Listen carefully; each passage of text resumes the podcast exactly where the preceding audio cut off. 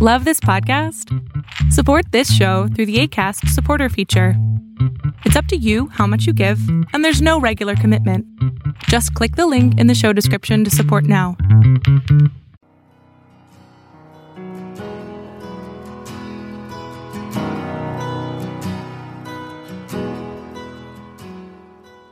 Welcome to Fresh Encounter, the radio ministry of Lifelong Anointing Church. Our mission as a church is to equip the body of Christ to increase in wisdom and in stature, and in favor with God and with men. We're glad that you joined us for this edition of the broadcast. It is our prayer that this broadcast will be a blessing to you.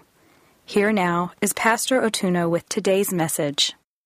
Second Chronicles chapter 20, the Bible tells us the story of the battle of Jehoshaphat with the three kings of Moab, Ammon and Mount Seir.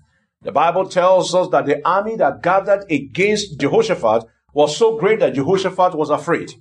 And Jehoshaphat knew that there was no way he could fight and defeat them.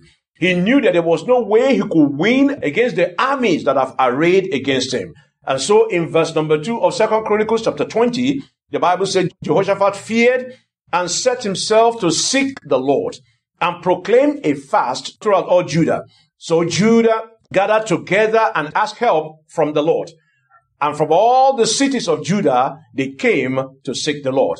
In other words, Jehoshaphat, seeing that the enemy has arrayed themselves, that he was outnumbered by the armies of the enemy that were gathered against him, Jehoshaphat invited the Almighty God into his situation. Bible tells us in verse number three and four that Jehoshaphat proclaimed a fast when he saw that the situation was very difficult. The Bible said that Jehoshaphat feared and set himself to seek the Lord and proclaim a fast throughout all Judah. In verse number six to eight, the Bible tells us Jehoshaphat recalled the goodness of the Almighty God. After the people have gathered, he began to recall the goodness of God. He began to recall the faithfulness of the Almighty God. He began to recall the past blessings of God upon the people of God. Jehoshaphat did not stop there. By the time you get to verse 9 of Second Chronicles chapter 20, the Bible tells us that Jehoshaphat reminded the Almighty God of the promises that he has made to his people. While he was praying, he said, Lord, if disaster come upon us, sword, judgment, pestilence, or famine, we will stand before this temple and in your presence, for your name is in this temple, and cry out to you in our affliction, and you will hear and save us. In other words, this is what you have promised. When Solomon was dedicating the temple, that was the promise that you made. That was what happened at that particular time. And now Jehoshaphat is reminding the Almighty God, say, this is what you said when this particular temple was being dedicated. After Jehoshaphat called upon the name of the Lord, and reminded the Almighty God of his promises to his people. In verse number 10 and 11, the Bible tells us, now Jehoshaphat now started to report his enemies to the Almighty God. He now began to say, now here are the people of Ammon, here are the people of Moab, the people of Mount Seir, whom you will not let Israel invade when they came out of the land of Egypt. In other words, these are the people you told us not to touch. These are the people you asked us not to deal with. These are the people you said we should spare and not go after them when we were trying to possess the land. In other words, Jehoshaphat was reporting the enemy to the Almighty God. He was saying, look, these are the people you said we should leave alone. Now look at the way they are repaying us. Look at what they have done after we have shown mercy, after we have left them alone, after we have not destroyed and wiped them off the face of the land of promise. This is how they responded to us. And so in verse number 12, he now asks that the Lord Almighty will begin to judge his enemy. He's saying, Lord, intervene. Look at how we said in verse number 12. He said, Oh, our God, will you not judge them?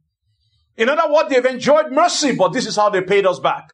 They've enjoyed the blessings of heaven. This is how they pay us back. Will you not judge them? Will you not intervene? For we have no power against this great multitude, nor do we know what to do, but our eyes are on you. In other words, these guys are many. Because we did not deal with them when we had the power. Because we did not overrun them when they were still small. Now they have grown. Now they have multiplied. Oh Lord, aren't you going to fight for us? Aren't you going to come into the midst of this particular battle? Aren't you going to rescue us from the hand of these people who have now multiplied? So Jehoshaphat was basically saying, Lord, I'm inviting you into this battle. I'm bringing you into this battle. I'm asking you to basically take over this particular battle and fight for us. Now, if you continue to read 2 Chronicles chapter 20, you will begin to notice that Jehoshaphat did not bother to ask the Lord how the Lord was supposed to fight for him. He didn't ask the Lord. He just said, Lord, intervene for us. In other words, I'm leaving it onto you to do it the way you want to do it. I'm leaving it onto you to deal with the enemy the way you know how best to deal with the enemy. Jehoshaphat did not bother to ask the Lord how he's going to fight for him. He did not presume to know how the Lord will do it. All he knew was that the Lord made a promise that when you call, I will answer that when you stand in front of this temple and you call upon me, I will rescue you from whatever is going on. Jehoshaphat knew the promise of God. He knew that God was faithful and he knew that if he presented the situation to the Almighty God, the Lord will hear. That was all Jehoshaphat knew. And the Bible tells us in verse number 17, after Jehoshaphat had prayed, after Jehoshaphat had spoken to the Almighty God, in verse number 17, the Bible now says, the Lord now spoke unto Jehoshaphat. He said, you will not need to fight in this battle. Position yourself, stand still, and see the salvation of the Lord who is with you. O Judah and Jerusalem, do not fear or be dismayed. Tomorrow go out against them, for the Lord is with you. You will still notice the Lord did not say how he was going to do it. The Lord still did not give them the strategy to follow. He just said, you don't need to fight in this battle, but go out. I will fight the battle for you. Go out. I will give you the victory. But he never told them what to do. He never gave them instruction on how to follow. He never told them the things that they are going to do. Without knowing what the Lord was going to do and how the Lord was going to fight the battle, the Bible says Jehoshaphat stepped out. He just stepped out in faith, believing that the Lord Almighty will fight for them. And beginning from verse number 20, the Bible now says, So they rose early in the morning and went out into the wilderness of Tekoa. And as they went out, Jehoshaphat stood and said, Hear me, O Judah, and you inhabitants of Jerusalem, believe in the Lord your God, and you shall be established. Believe his prophets, and you shall prosper. And when he had consulted with the people, he appointed those who should sing to the Lord and who will praise the beauty of holiness. And as they went out before the army and were singing, praise the Lord for his mercy endures forever. Interesting strategies. Notice that the Lord Almighty did not tell him what to do. He had no idea how God was going to fight for him. He just knew that he received a promise from the Almighty God. And that promise was that you go out there. You don't need to fight. I will fight for you. That's all Jehoshaphat got. Imagine an army going into battle and asking musicians to be the ones in front. Can you imagine? The Bible says Jehoshaphat appointed singers and started praising the Lord as he headed into the battle. I want you to notice that the threat of the three kings were still there. The threat of those three Confederate kings were still there. There's the threat of him being defeated is still very viable. These people have not disappeared. The fact that God spoke to Jehoshaphat does not mean that the three kings, their hands have been cut off. No. The threat was still viable. Number two, notice that the armies were still arrayed against him. Those three kings were still going to fight. They were still determined to destroy Judah. They were still determined to bring danger and destruction upon Jerusalem. That was still their intention. So that battle was still there. The danger was still there. It has not been averted. You will please understand that the fact that Jehoshaphat prayed does not mean that the number of his army was increased. No. There were still the same number of people. They were still smaller than the three armies that came against him. Physically speaking, victory for Jehoshaphat was still impossible physically. And yet, the man appointed singers and decided to go into battle singing praises unto the Almighty God. This guy, they still decided to continue to praise the Almighty God, knowing that the odds were against him. And in verse number 12, the Bible now tells us something interesting.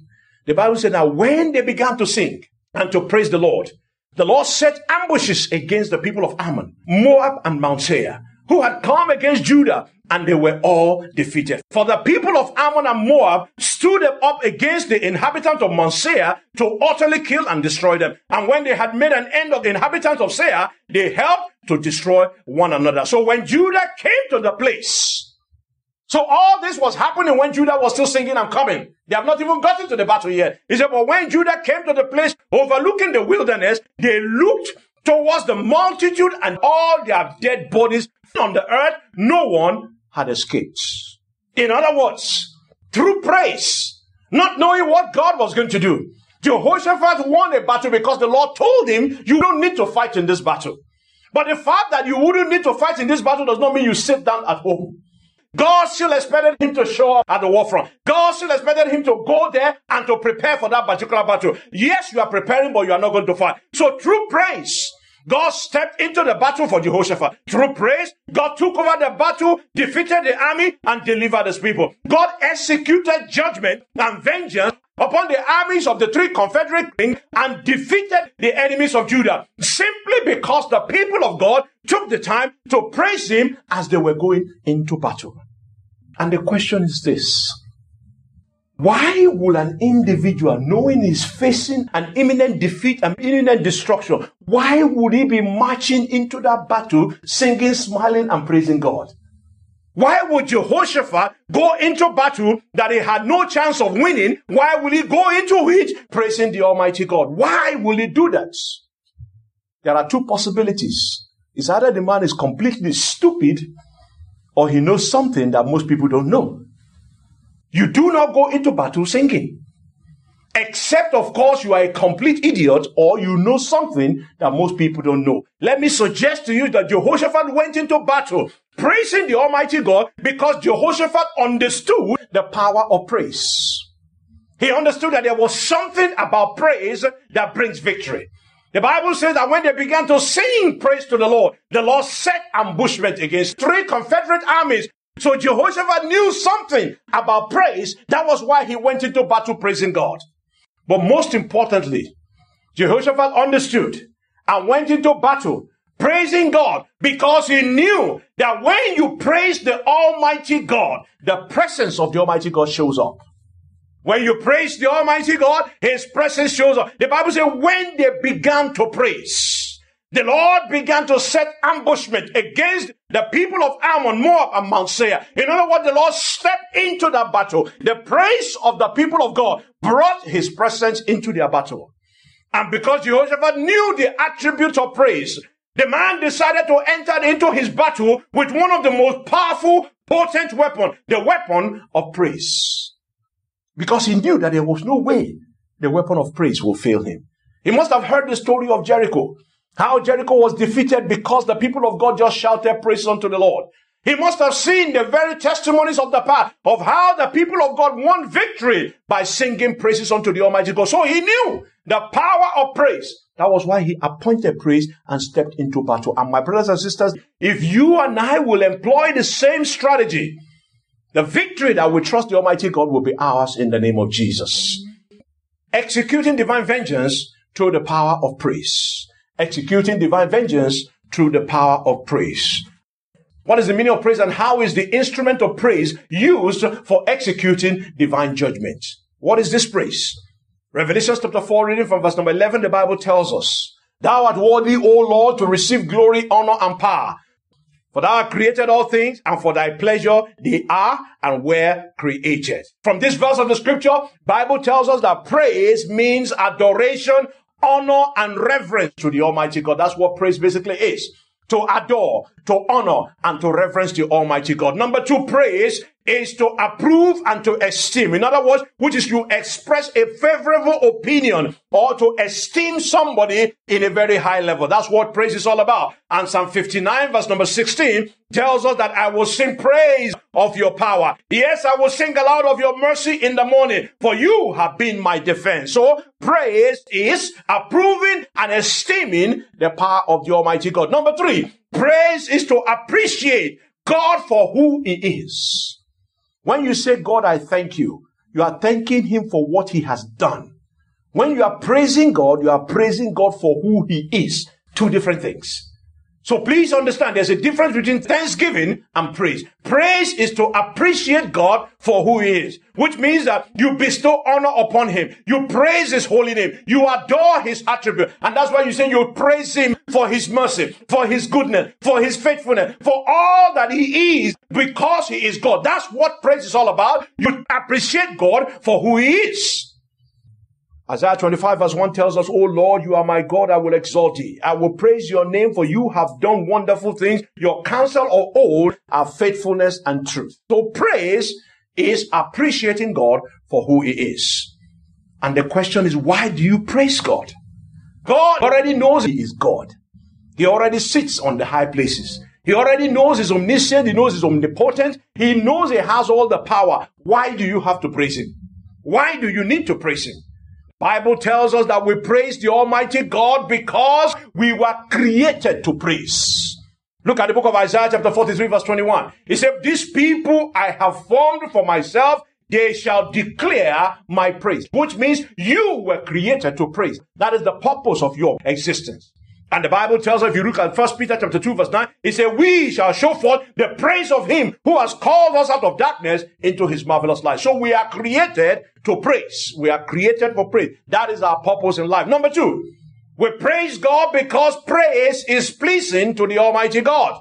Praise is pleasing to the Almighty God. Psalm 69. If you read from verse number 30, the Bible says, I will praise the name of the Lord with a strong and will magnify him with thanksgiving. These also shall please the Lord better than ox and bulls. God is pleased with the praise of his people. Number three, we praise God.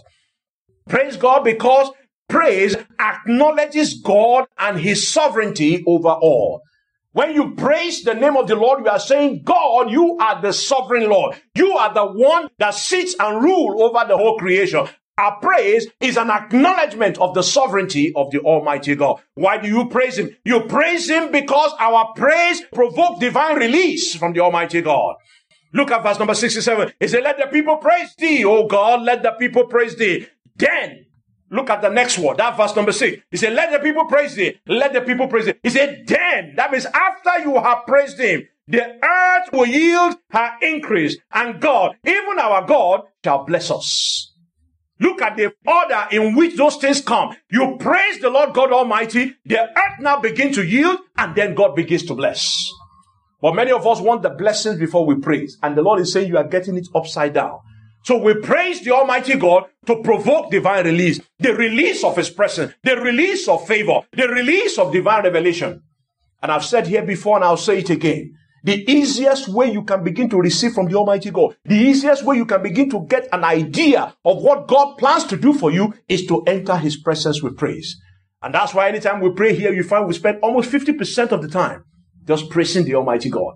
Because when you do that, the heavens open. When you do that, you create an atmosphere whereby God is able to minister. The easiest way you can have access to revelation is when you praise the name of the Almighty God. Most importantly, we praise the Almighty God because our praise triggers his divine action, triggers divine vengeance.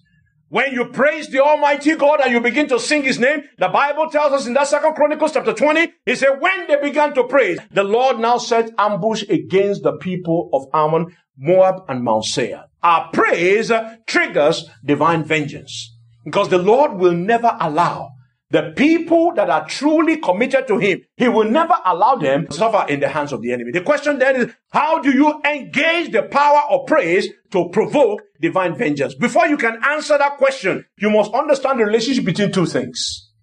The first thing is that the relationship between praise and the presence of the Almighty God. What is the relationship between praise and the presence of the Almighty God?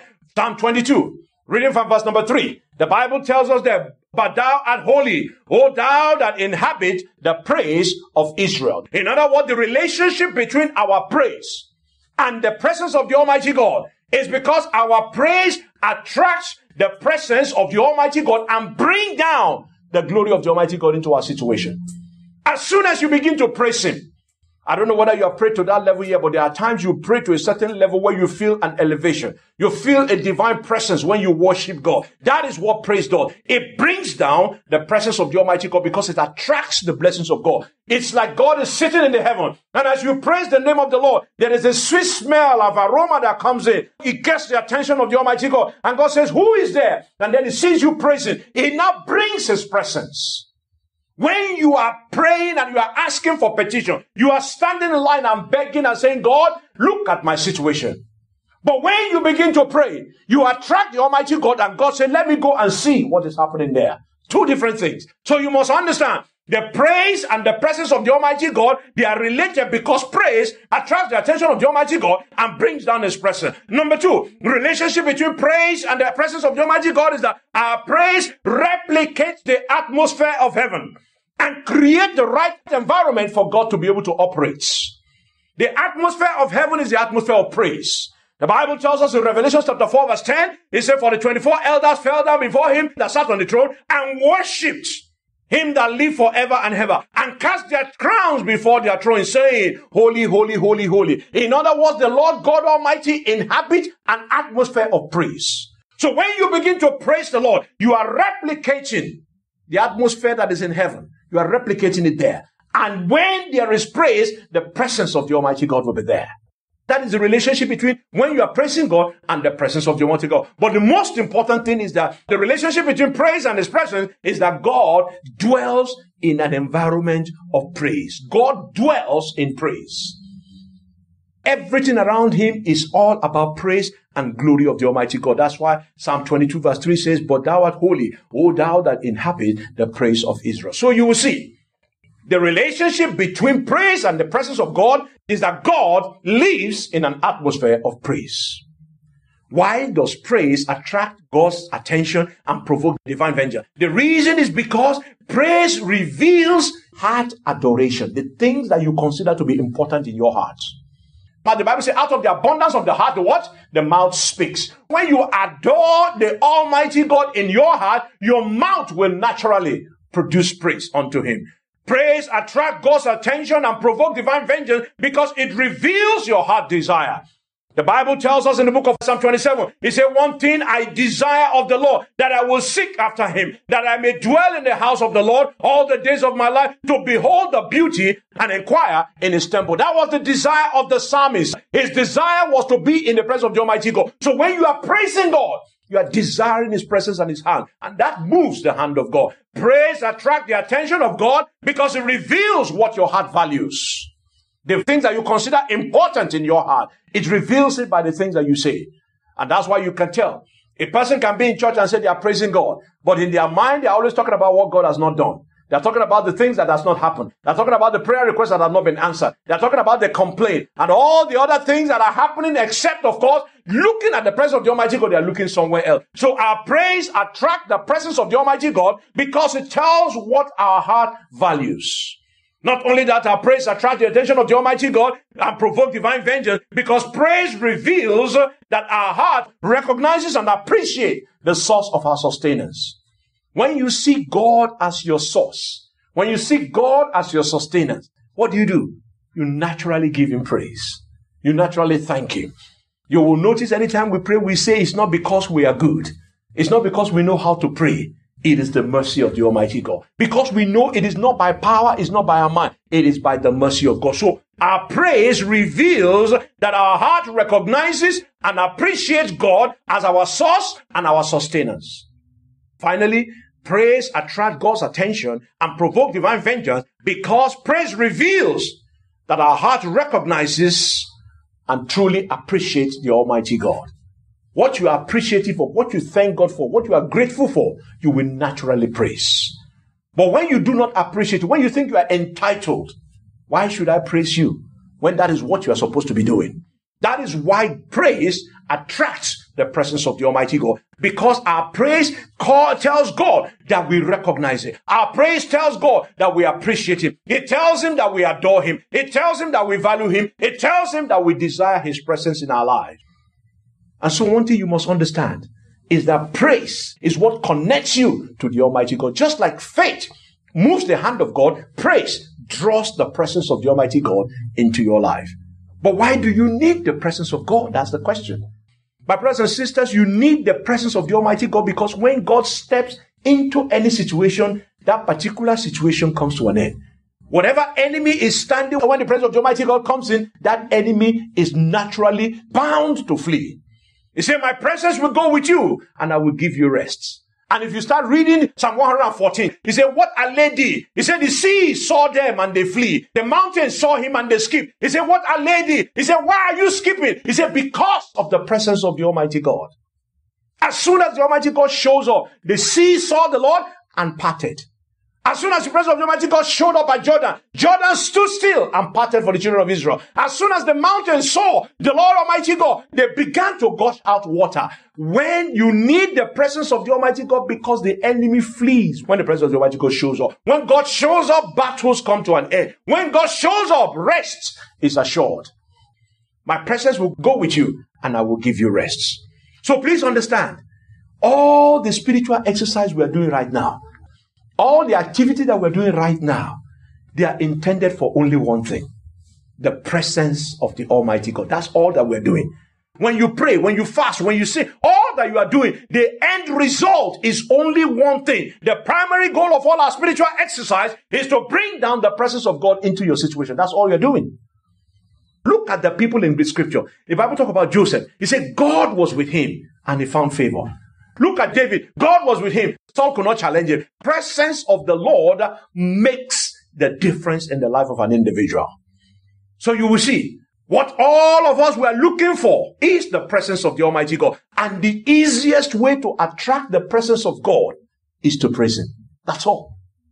Yes, there is holiness, there's righteousness, there's purity, there's prayer, but the easiest way you can bring the presence of the Almighty God down is when you praise the Almighty God. And when you truly praise the name of the Almighty God, when you truly sing his praise and worship him with the whole of your heart, you end up insuring yourself against the enemy's assault. When you praise the name of the Almighty God, you secure divine intervention. When you truly praise the name of the Almighty God, you assure victory over the enemy. When you truly praise the name of the Almighty God, you are released from captivity. Just like Paul and Silas were released from captivity. When you truly praise the name of the Almighty God, there is what is called supernatural lifting. Habakkuk chapter 3 verse 18 tells us, Yet I will rejoice in the Lord. I will joy in the God of my salvation. The Lord is my strength. He will make my feet like a deer's feet. He will make me to walk on my high heels. In other words, there is a supernatural lifting, a supernatural elevation when you praise the Almighty God.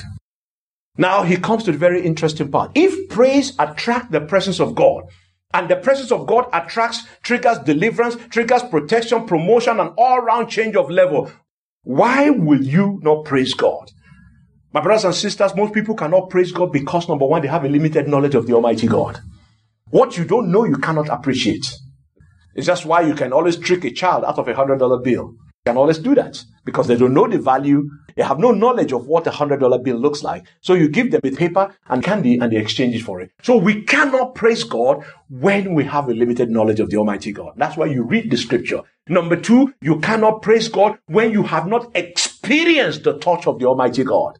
If you are in a tough spot and God has rescued you and God has delivered you, you find it very easy to praise Him.